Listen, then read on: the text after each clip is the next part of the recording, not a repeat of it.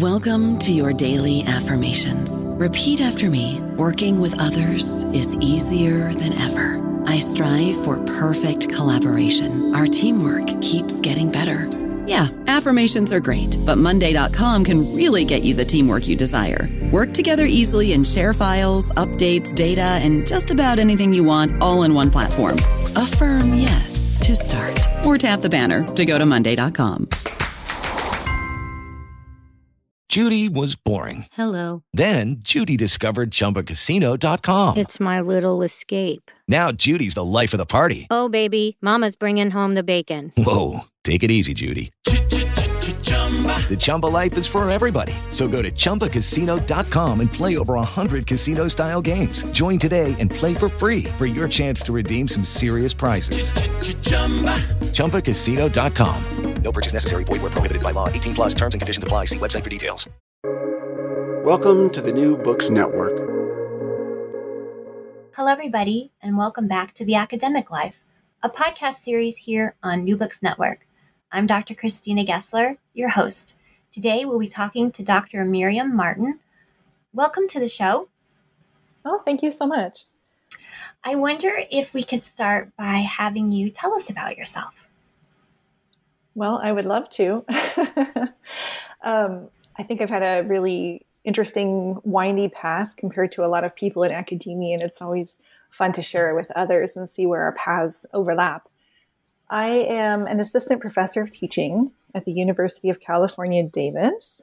Uh, what that means is that my primary responsibilities and focus are on teaching, but I also spend about 20% of my time doing research to examine that teaching.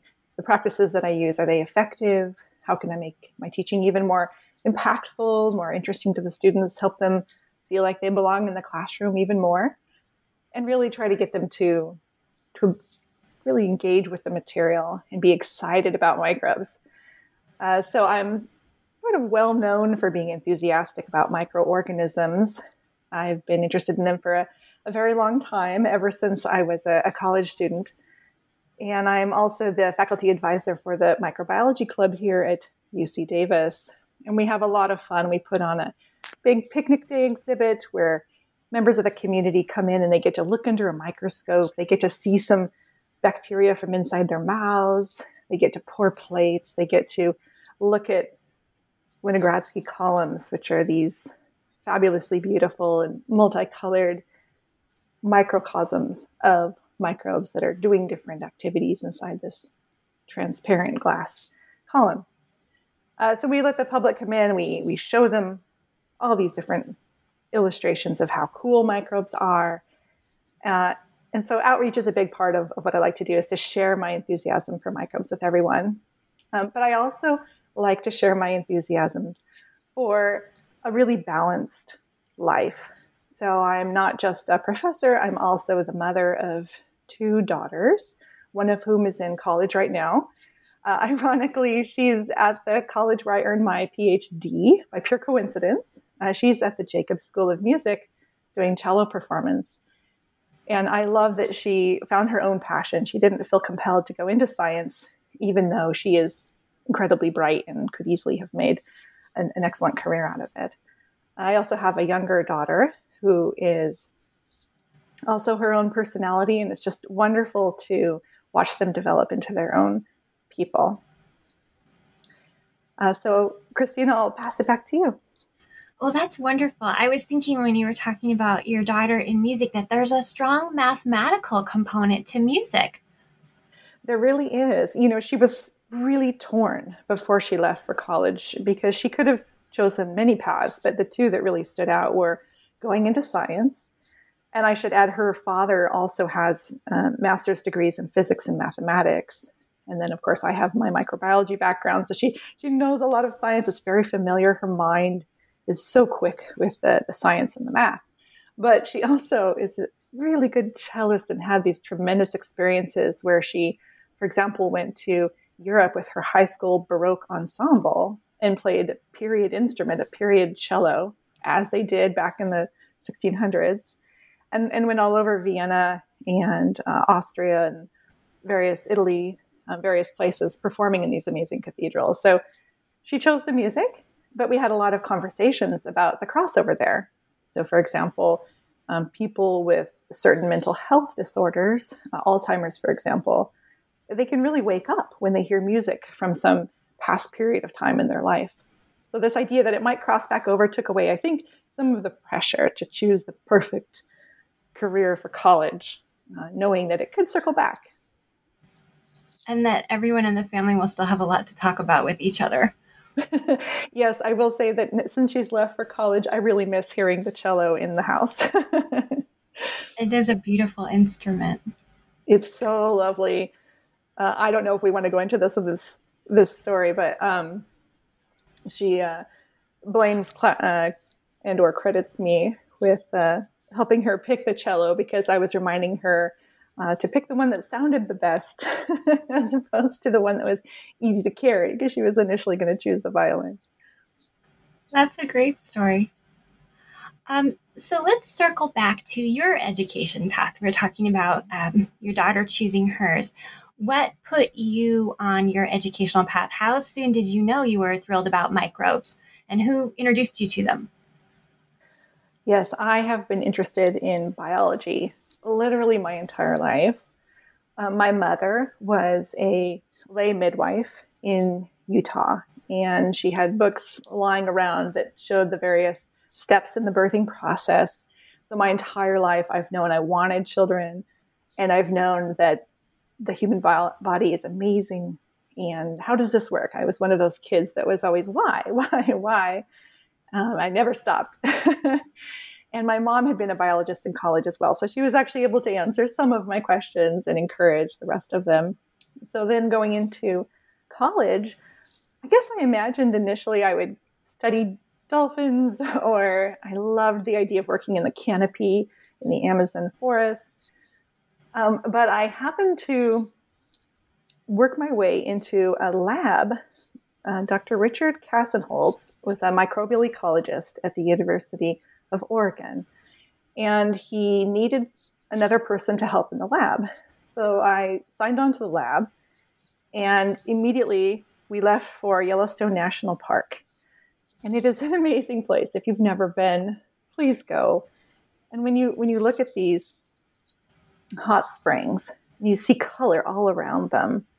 Uh, you, what you're looking at are the carotenoids and the, the pigments that these organisms have that allow them to survive a high UV irradiance, so ultraviolet light, which can be damaging, and also the altitude. So they're surviving many difficult conditions for a living organism. And we wanted to understand a little better about how the photosynthetic organisms that live in these hot springs, so they're thermophiles, which means heat loving organisms, how are they managing to grow so well under these um, severe environmental conditions. And I should say that photosynthetic organisms are particularly vulnerable to ultraviolet light because they do have these light harvesting arrays that are designed to bring in light, but they don't want too much of that good thing, uh, and not the, the, ultraviolet part of the spectrum. So we went to National uh, Yellowstone National Park along with several graduate students and the Dr. Castenholz, the, the principal investigator or PI.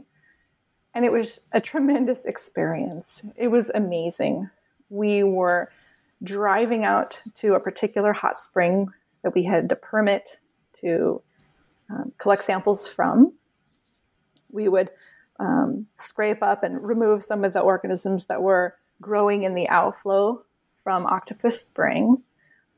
We would put them inside a cooler along with a bunch of hot water to try and keep them at that same temperature, which is what they're accustomed to and they've evolved to grow best at. And we would try to drive back as quickly as possible to this um, trailer that we had that was our, our designated research area. And that drive was very stressful because there were often people that would just park their RVs in the middle of the road and we're, we're thinking our, our samples are dying, our samples are dying. Um, once we did have to turn around and go get new samples because too much time had passed. But usually we got back to the trailer and we would add some uh, C14 so that we could measure the photosynthetic production of the species. And we would lay them out in the sun with different levels of filters on them and we were trying to get an idea of um, how much irradiance could they handle, what impact did the different levels of irradiance have on their productivity. So that was just a fantastic experience. We would do this research by day. By night, we were camping in West Yellowstone. Lots of stories. Dr. Castenholz was one of those people that had just so many fantastic stories. He could identify the temperature of any hot spring by, by simply looking at it and knowing what he knew about the species and the coloration that they had, what could grow at different temperatures.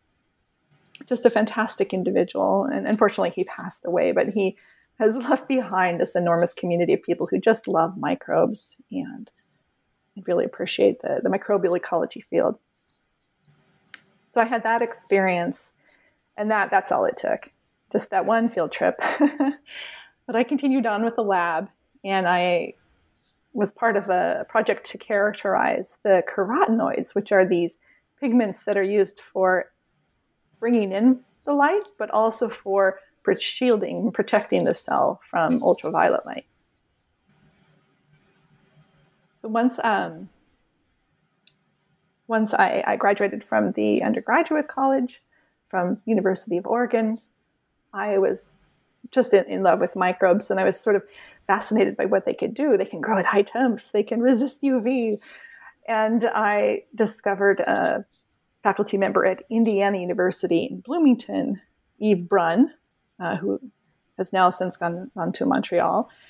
Um, but he his work was so fascinating. He was looking at Caulobacter crescentus, which is an organism, a bacterium, that has this obligatory developmental cycle. So it has these different cell types that show up at different part of the cell cycle, just like what we think of as an animal can do, right? Different stages of development. So it has initially this, this swarmer cell that has a flagellum that allows it to swim and find more nutrient rich environments then it sh- drops the, the flagellum, which is sort of like a propeller on a boat. It sheds that, but then it grows this long stalk with a really sticky holdfast and it grips onto the surface in the environment. And then it lets the water just wash over it while it pulls out the goodies, the nutrients, the water's flowing past. Uh, the stalk cell then will undergo rounds of cell division.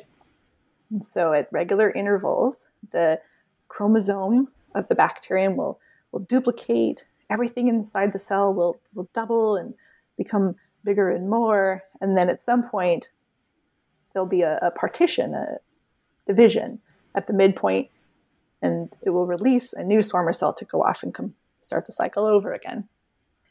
So I studied what was the, the regulation of the cell division proteins that localize to the middle of the cell and do that pinching off so that the swarmer cell can leave. That's really fascinating hearing all of this. I can see why um, these two professors really um, brought you in because their work was so fascinating, especially. I have to say, I'm still back at that hot springs with the professor who could look at it and, and, and know the temperature. That's the stuff of uh, mythological stories, and yet it was real.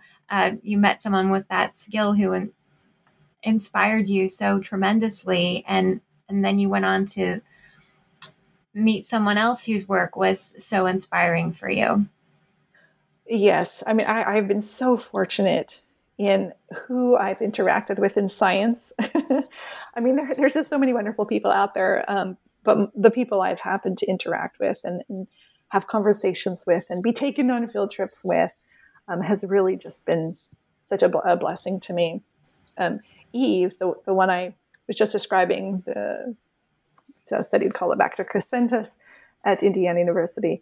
Um, he was so enthusiastic, and you knew that you had a really exciting result. You would you would wander through the labs, just going bench to bench, asking, "Hey, what do you? What's going on today? What do you have?" And he would say, "Oh, that's so damn cool!" for a, a really exciting result, and and even something that was really so small. You know, you were just looking at a band on a gel, but but he would, you know, help you see the implications of that and be super excited for you. So he he really built a culture of excitement and just such an enormous curiosity about how how the world worked and, and collaborations. He was very good at collaborating with other other scientists. So the two uh, mentors that you mentioned are are male. Um, when you were in school, did you have female professors who who were pivotal as well? And did you have female students? Was it mostly male students? How did that how did that work and how did that affect you as a student in STEM? Well, that's a really good question. so maybe first I should also share that I have I'm one of six children and three brothers. I'm the oldest, and then there are three boys after me.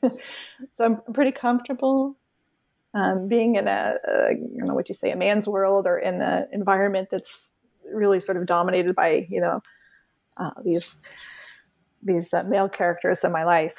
Um, but I I was aware from the very early on point that I wanted children. So when I was working with Dr. Castenholz as an undergraduate, I wasn't really thinking quite about children yet. His lab did happen to have a lot of male characters, and in fact, I worked with a graduate student, Scott Miller. Uh, it was incredibly supportive. It was a very, very supportive laboratory. We also had some female graduate students, uh, master's and PhD students, uh, that interacted with everyone. We got together a lot as a laboratory, and they were also very supportive and would ask questions of me in the lab meetings and so on to try and help me develop as a scientist. Um, but I would say that was mostly mostly male dominated, um, but a, a, very supportive and welcoming community. When I went to graduate school, I, I knew that I was probably going to have children during this period. And as I was looking for faculty uh, whose labs I might join to complete the rest of my, my PhD, I had that in the back of my mind. And Yves was, you know, obviously male. He had, um, think, one other male student in the lab, but it was mostly females in the lab. There was a postdoc, there were several uh, female graduate students, um, two of whom had had children recently. So that that sort of caught my attention. In addition to Yves's research being so exciting, and him as a person being someone I wanted to work with. Uh, so in the department, there were a number of women who I connected with over the course of my PhD. Um, Miriam Zolan is one, and she was on my thesis committee. So I, I sought out women to get advice from. But inside of Yves's lab, I felt very, very welcome and very supportive. And uh, the fact I'm pretty confident that I made the right pick as far as uh, labs to join, because when I told him I was pregnant with my first child, this was about a year after passing my qualifying exam. Um, I was a little bit nervous because it was not something that many graduate students do. It's it's often uh, discouraged, right? This is supposed to be a productive time when you're really building your know-how and you're you're working crazy hours at times. Uh, it's not something that the faculty might encourage you to have when I first got there. And nobody in my class had had children yet. Nobody had become pregnant. Um, so I was a little nervous, but when I told him I was uh, pregnant, he was just so excited for me and so supportive and we had a conversation uh, about what would happen once the baby was born. Uh, there, there were no formal policies in the, the department of the university at the time that addressed what to do, you know, with this the graduate student that has a baby and needs to step out to have the baby.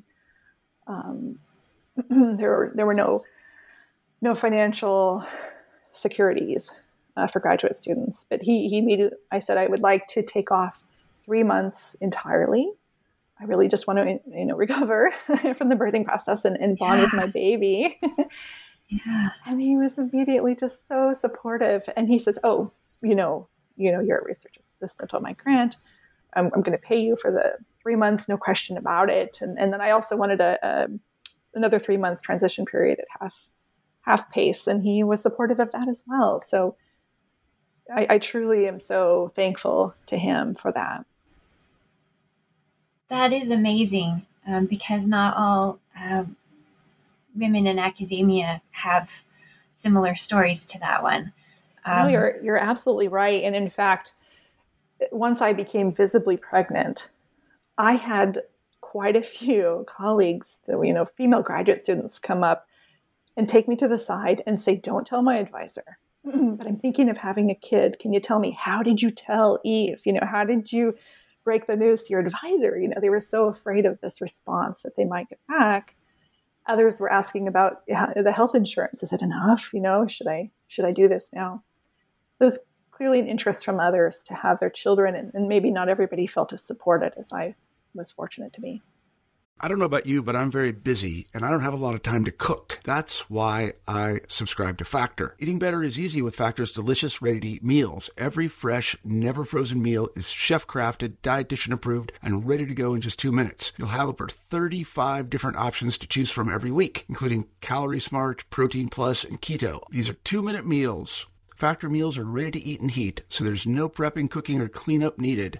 They're flexible for your schedule. Get as much or as little as you need by choosing your meals every week. Factor is the perfect solution if you're looking for fast, premium options with no cooking required. Sign up and save. We've done the math, and this is important. Factor is less expensive than takeout, and every meal is dietitian approved to be nutritious and delicious. Head to factormeals.com slash NBN50 and use code NBN50 to get 50% off. That's code NBN50 at factormeals.com slash NBN50 to get 50% off. Were you able to provide mentoring to them? It's it's an interesting space for you to be in. You're a student yourself. You've just been assured of security. You're trusting that that's going to be true based on the what you know so far of that professor. Um, but you haven't been pregnant before. You haven't really tested out the health insurance, um, and you've got students who you know you're getting to know now on a whole nother level because you're all bonding through potential motherhood or impending motherhood. How do you have time and space for that mentoring role or were you really feeling that you weren't up to offering advice? Well um, I, I definitely shared my experience. Um, so for example with the, the health insurance by the time i was visibly showing i was five or six months in so I knew the ultrasound had been covered and the visits were covered. Um, and I could predict what the cost would be after the, the delivery, which actually we had quite good insurance. So that was the good news. Um, and as far as uh, how to tell their bosses, I, I, just shared what I had told them. I said, you know, here's what I experienced. Here's how I broke it to him. You know, here's how I framed it. Uh, but we were all aware that there were different takes on the you know whether or not graduate students should be having children. Maybe just as an aside, as a counterbalance, there was someone else, another faculty member in the department, um, that ran a lab that two of my best friends from graduate school happened to be in, and they told me later, I don't know, maybe in my ninth or eighth month, I'm just, you know, waddling. I was very big. So I was just waddling down the hallway ahead of this professor with his two graduate students, and he made some comment to them that says, Oh, graduate students have no business having babies. not knowing he was saying that to my best friends. So the support I found was not, you know, was not widespread and, and not to be found in everyone. But there, there were other faculty that were supportive of graduate students that had children. And in fact, after I had my baby, there was not too long after there was kind of a, a, a boom in the number of babies born to students in the department. And I actually found you on Twitter. We haven't actually met for listeners who are wondering how we connected for this topic today of talking about grad school and, and the path to academia and um, what happens along the way. I found you on Twitter because a current grad student posted a statement on Twitter didn't didn't preface why they were posting it that day or what led to it, but just something along the lines of I'm considering leaving grad school. Is that normal? And I'm going to say within an hour, there were like 50 responses. Um, it was during the election stuff that's going on in the US. And so uh, there were other Twitter feeds that were blowing up as well. And I lost track of how that, that feed um, went. But you were one of the people who posted. And some people posted that they had left grad school when when things different things happened for them but you posted that you had faced a challenge but you had stayed and so that intrigued me um, about what things had come up in your grad school path and what made you question do I stay or go and what helped you stay? And so far, I'm hearing that you had some really amazing mentors, um, things that were not necessarily duplicated for your best friends or for other people uh, in other departments at the same time. And you were able to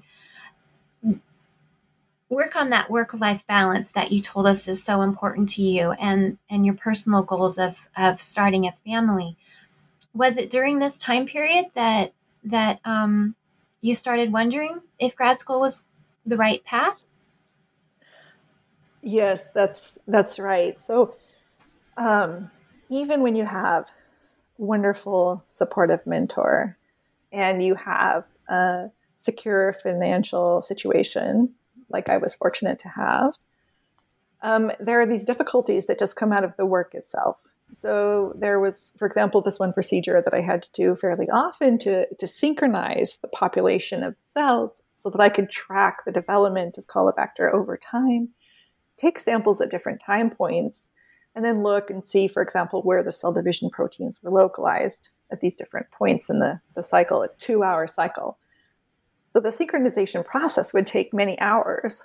Then you would be taking your samples and then you would start to process. So it was a very long day. So it was about a, you know, maybe a 15 hour day from start to finish. So I had that going on at the same time. I was trying to, you know, first be pregnant, you know, and just very tired. And then later on, um, once I had returned from my postpartum break, um, recovery period, I had to return to this, even though you know my daughter was still uh, nursing and waking up several times through the night. She gets up at five thirty, six o'clock in the morning, no matter how late I, I stumbled in from the lab. It was just exhausting, um, and my daughter did not take well to daycare. So, in a way, it was sort of a compliment. She was so attached to me. She just wanted me to be there and I, I gotta tell you, there's there's nothing harder than leaving behind a four month old baby at a daycare who's crying so hard, and the only thing she wants is you. So it's very hard to leave that at the daycare and then go into the lab and be very productive and not have your mind kind of split over here where your daughter is. Um, so during this period, I just I just was exhausted, you know, physically, emotionally exhausted, and, and I was so sleep deprived. I was afraid I would had left the lab at you know one o'clock in the morning with the Bunsen burner on. Twice I, I drove back to the lab in the middle of the night to make sure I hadn't left the Bunsen burner on. I just couldn't remember shutting it off. You know, after after shutting it off a thousand times, right over over that period, I couldn't remember did I do it. Um, so at this point, I I went into Yves and I just said, "Hey, here's how I'm feeling, and I'm just you know so overwhelmed." And he he really validated what I was feeling. He's like, you can see that you're exhausted and and so on, but I think you have enormous potential, and I think you know intellectually you absolutely have what it takes. You know, maybe just try it for a little bit longer.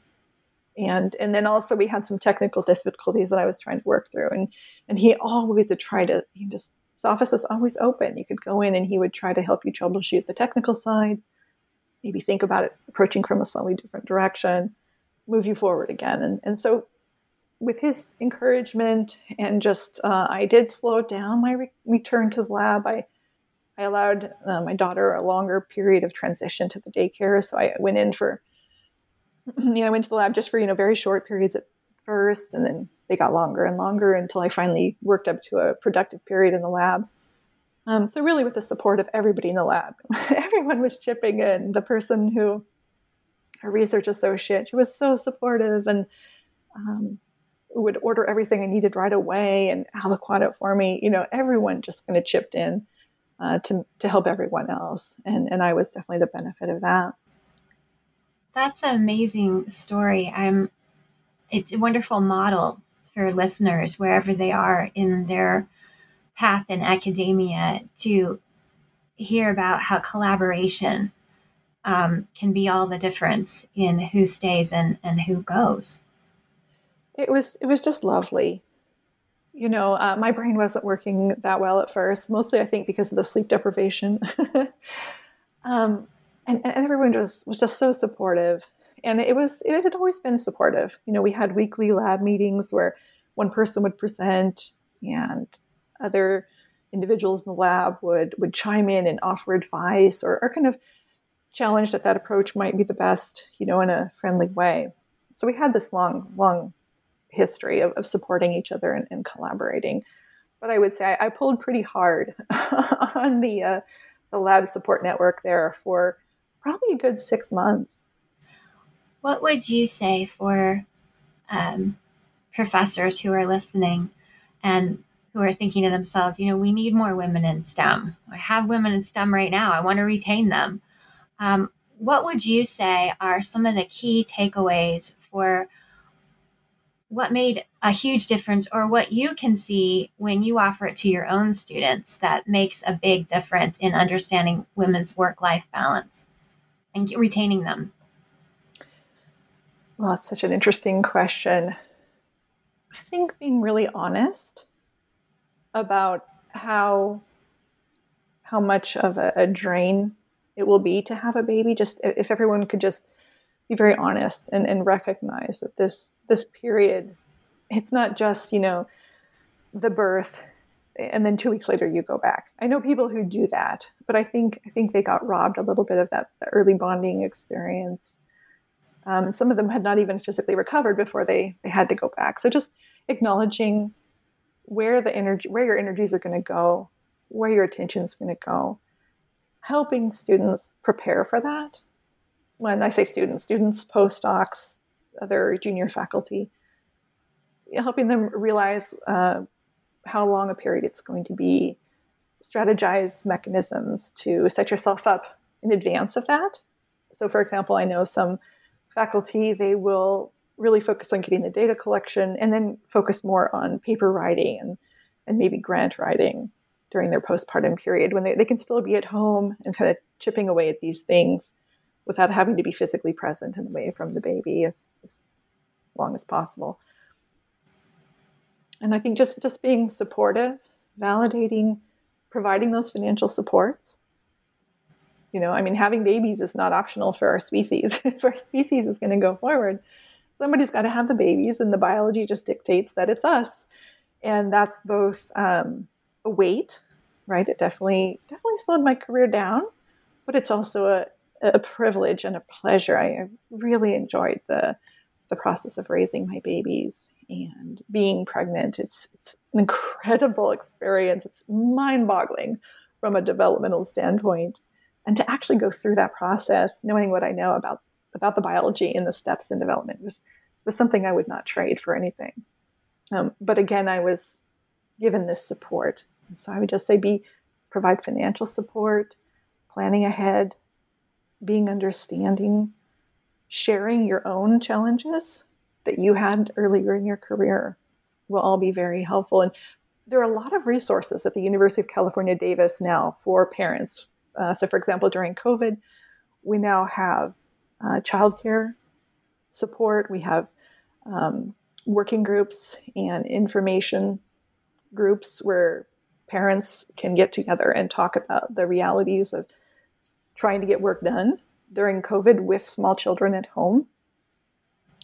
Uh, they now have lactation stations where nursing mothers can get a code that gives them access to a private room to nurse. That is not something I had as a graduate student. Um, I was told to go use the bathroom. and I don't know if you've ever fixed a sandwich in the bathroom, but it's not a good place to be preparing food. and breast milk is food for babies. Um, and it was a very strange bathroom, also. So there was the power plug on one side of the entryway, and there was the bench with a screen you could pull around so that you could breast pump. in private, supposedly, but there's this this cord and there's this sound, and people were coming in and out, walking right past this curtain. It's not really good for letting down and, and producing milk. Uh, so again, luckily, uh, this these people that were in this office actually had a, a break room that they let me use, but it, it's not ideal. Uh, but I think increasingly as time goes on, it's gotten better and better. So now we have lactation stations at UC Davis, and I think a lot of universities are trying to accommodate and, and make it possible to be a parent and also a scientist. Those sound like really important things, and I would I would hate for students to have to be the ones to ask.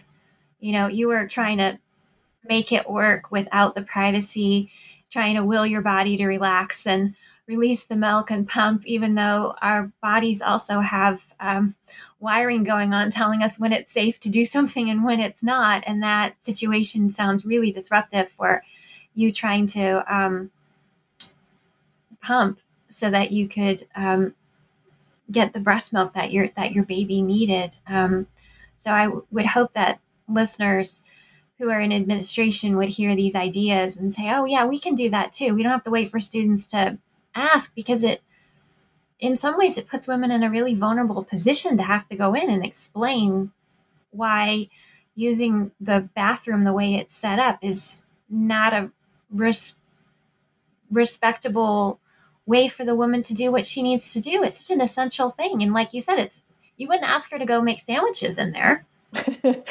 you know, I I think honestly the solution we need is for more women to have babies in academia because I, I feel like there's a sort of we need a community that are all going through the same thing. So so like you said, you know, no one person has to ask all the questions. So I, I actually did. I went to the chair of the department, who was a very nice man, but he's never been in the women's bathroom. and he was really confused. He's like, No, I, I thought there were lactation stations in the bathroom. and then I described it to him, and then he's, well, you know, he's the one who connected me with the office staff. You know, he presented the problem and, and found a solution for me, but he just had no idea. So this, you know, you can't know about what you haven't experienced unless there is a large community that's talking about it and, and letting everybody know what the problems and the solutions are.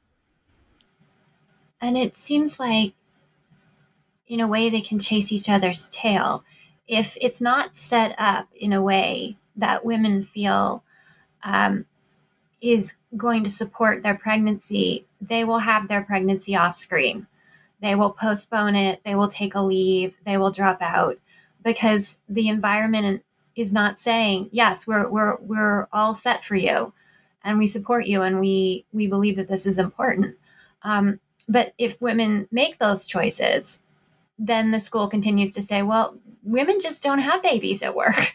they just we have a whole staff and they're all childless. Mm-hmm. Yeah, that's that's right. Yeah, I think you know even in my own department at UC Davis, it used to be largely male. Um, this is you know a few decades ago, largely male, very few women, and the women there were did not have children. Although nearly all the men did have wives who had children, right, who, who had gone through the birthing process. Now we have several women in the department, and some of those have gone on to have children. So we're just, I feel like we're, we're gaining steam. It's becoming more common. It's becoming normalized for at least faculty to have the children. And when we have faculty having babies, that's, they're going to understand what the graduate students and the postdocs are going to have to contend with and plan for. So I feel like we've, we've gained some good momentum.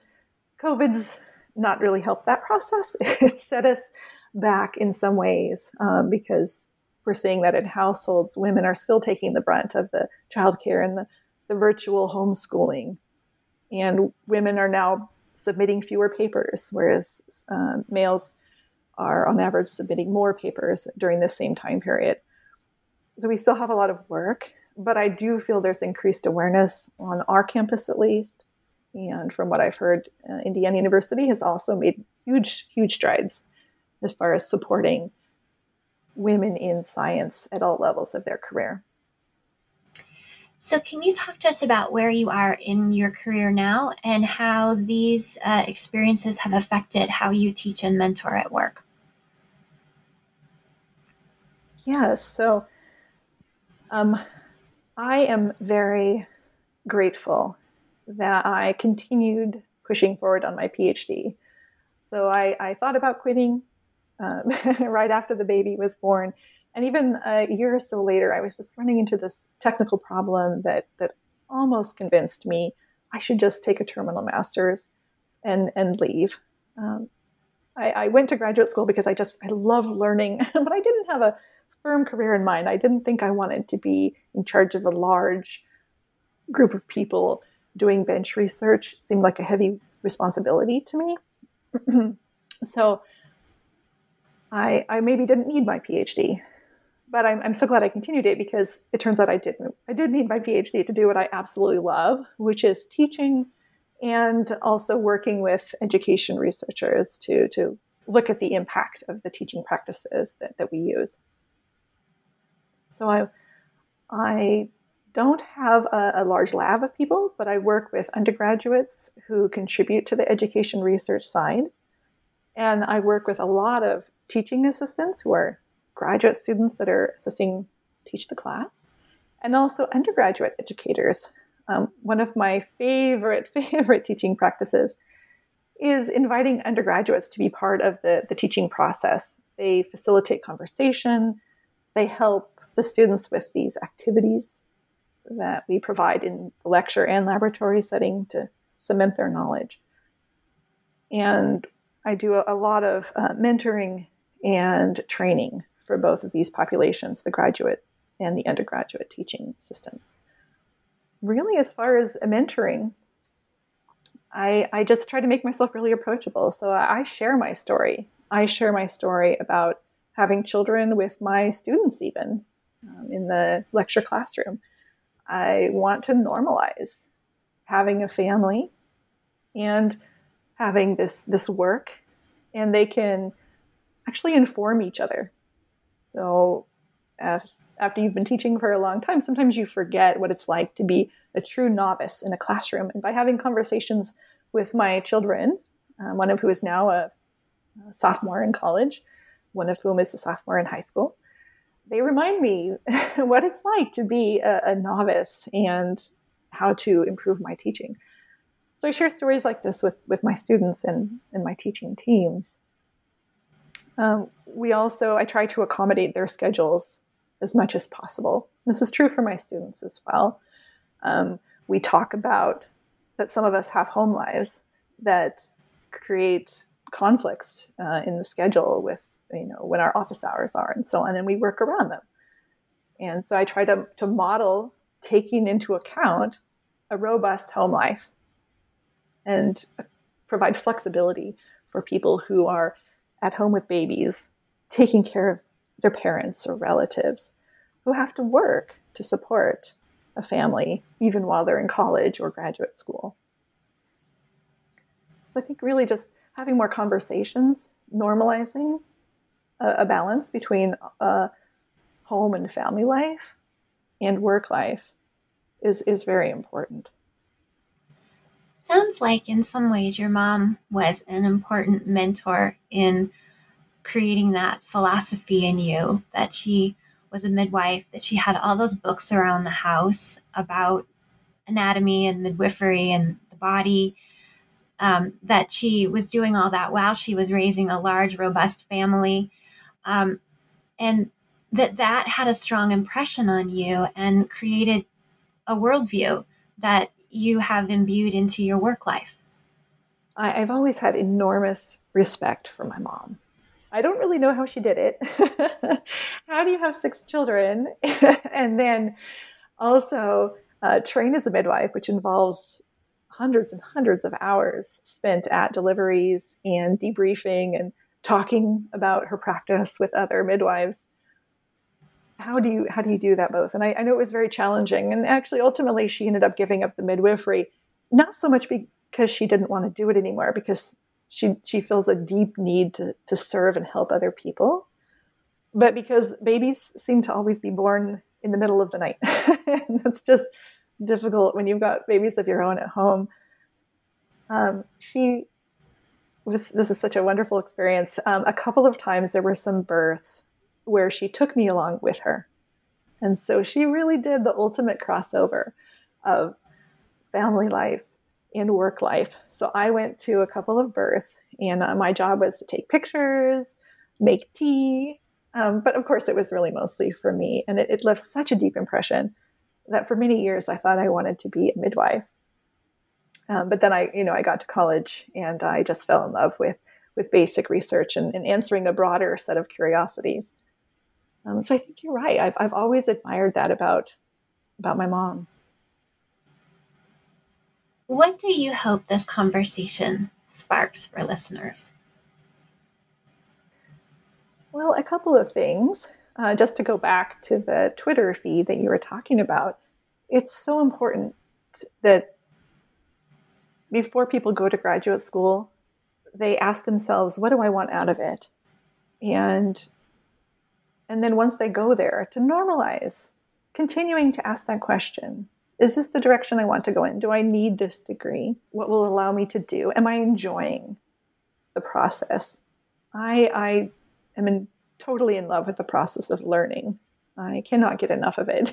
the job I have right now is amazing because I, I, always get to learn so that I can then teach my students.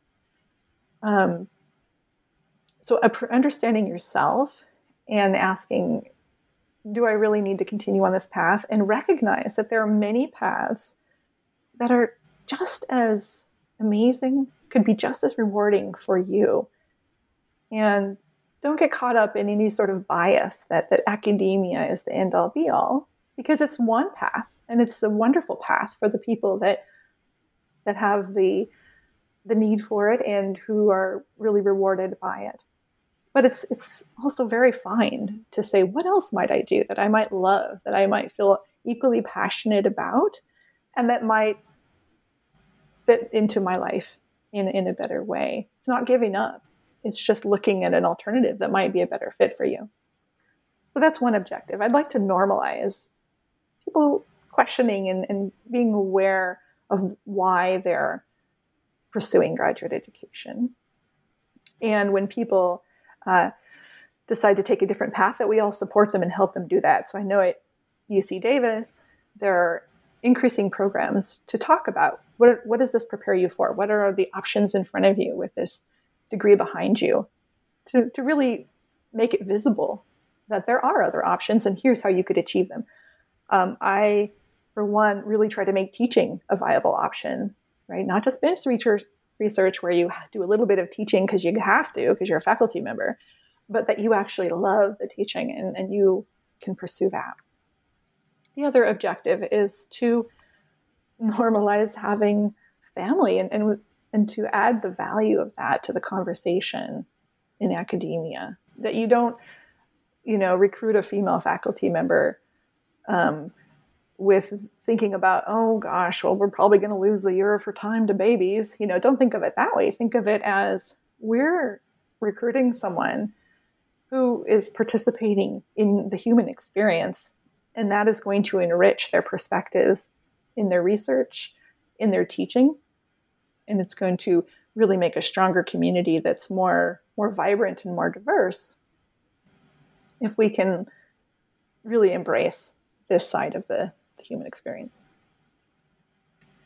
And I like that um, earlier you talked about how family, particularly for female students, does not need to be defined as parenthood, that they are caregivers to siblings, to parents that they are engaged in their own family life and that women who are single or women who do not have children still have families and still have family lives that are important to them that they shouldn't be asked to choose between a work obligation and a really important family life that's that's so true when i have students that approach me explaining a situation maybe there's a homework that's late because they had to take their sister to the, the doctor or something. I, I am so impressed with them. I, I look at them differently and in a in a, in a way, a better way, because I think, wow, you have this depth to you. You're a caring person. You are who I want in my community, and you deserve our support just by virtue of, of who they are and their strong character. So, as far as what faculty faculty can do to support that, and, and instructors really, is build flexibility into your program, accommodate these students. It, it often doesn't take a big adjustment, and you can build flexibility into your syllabus that applies to everybody because in my experience, almost everybody in the class needs a break for some reason or another. So there's it's possible to support these really amazing students. You know, when I was in in graduate school, I had such a simple life. I had no children. I lived on campus for the first year. I really could focus on my academics, and I, I, I did have to pay my own way through. So I also worked, um, and a lot of our students, most of our students, are working but I didn't have any family responsibilities.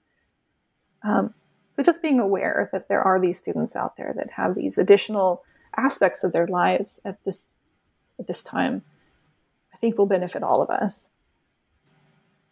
And as you said, to bring it more to the forefront, that we want them to have full lives. We want them to have work life balance. We don't want to, academia to be a bunch of people who said, Well, I really, really like my brain and all my thinky thoughts, so I'm going to give up on anything outside my laboratory or my library. Um, we want students and faculty to have very full, rich lives and to be part of academia if it's right for them to, to be academics. I agree. I agree. You know, connecting your academic life with uh, sometimes we talk about you know the real world you know so what are the applications what you're learning and trying to make connections to to all aspects of of life is going to help them not only learn the content but understand what their mission will be once they leave our doors you know once they go out into the world we want them to be full human beings citizens that are engaged in everything from policy making that supports families in science to um, practitioners that develop resources, for example, like a COVID vaccine and so on, but keeping in mind the context of the community. I wish we had more time to talk. It's been a really fascinating conversation, and I really enjoyed having you here. Thank you so much for coming on the show today. Dr. Miriam Martin and talking to us about graduate experience. I'm Dr. Christina Gessler. You've been listening to The Academic Life on New Books Network. Please join us again.